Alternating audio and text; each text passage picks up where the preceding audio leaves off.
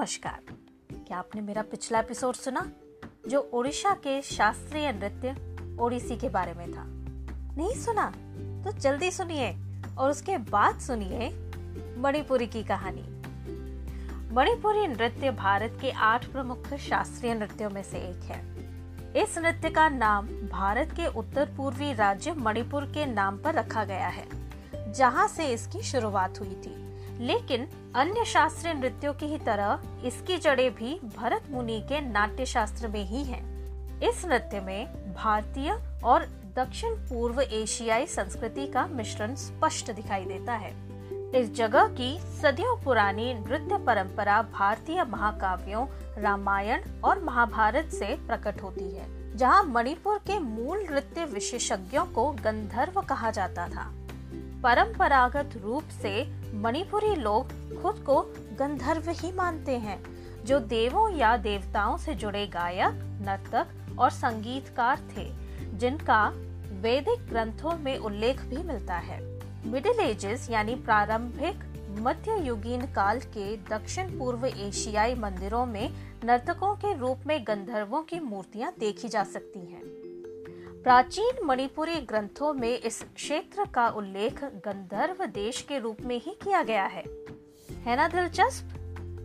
इसे विशेष रूप से वैष्णववाद पर आधारित विषयों और रास लीला के शानदार प्रदर्शन के लिए जाना जाता है।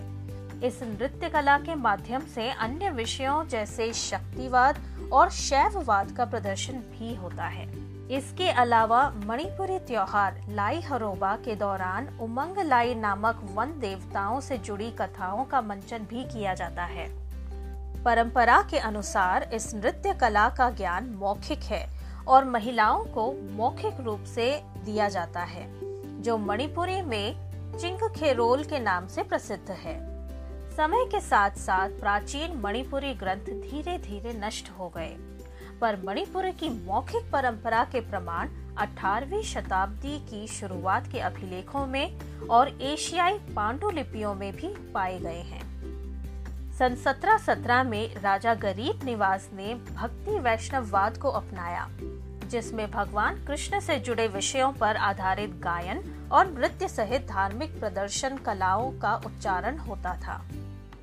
मणिपुर में रास लीला का आविष्कार और वैष्णववाद का प्रसार करने का श्रेय राजर्षि भाग्य चंद्र को जाता है। इस नृत्य शैली का प्रदर्शन और मूल नाटक विभिन्न मौसमों के हिसाब से होता है। मणिपुरी नृत्य अगस्त से नवंबर तक तीन बार शरद ऋतु में और एक बार वसंत ऋतु में मार्च या अप्रैल के आसपास किया जाता है। सभी प्रदर्शन पूर्णिमा की रात में किए जाते हैं, जबकि वसंत रास, वसंत ऋतु में रंगों के त्योहार होली के समय किया जाता है। गीतों और नाटकों के विषयों में सुदेवी रंग देवी ललिता, इंदुरेखा तुंग विद्या विशाखा चंपक लता और चित्रा नाम की गोपियों के साथ राधा और कृष्ण का प्रेम शामिल है।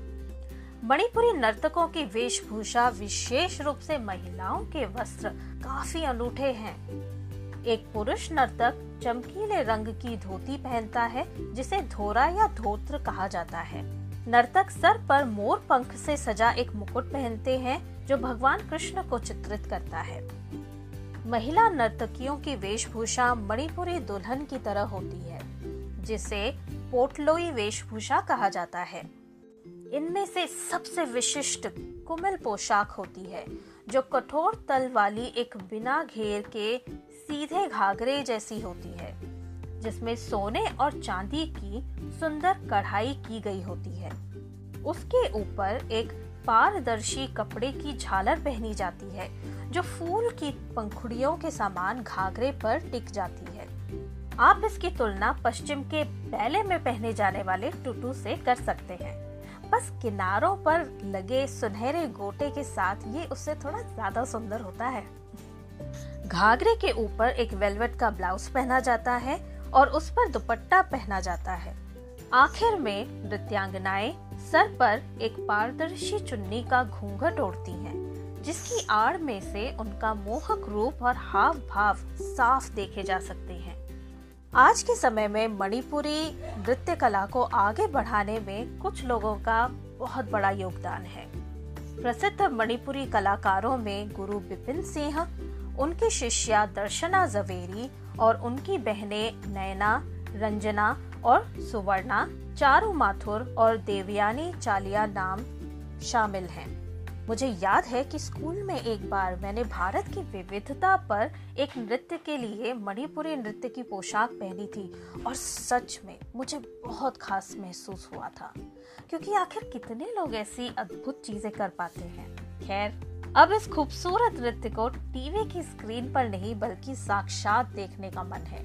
पर अभी के लिए मेरे जाने का समय हो गया है। मैं आशा आपसे फिर मिलूँगी अगले एपिसोड में एक और विषय के साथ।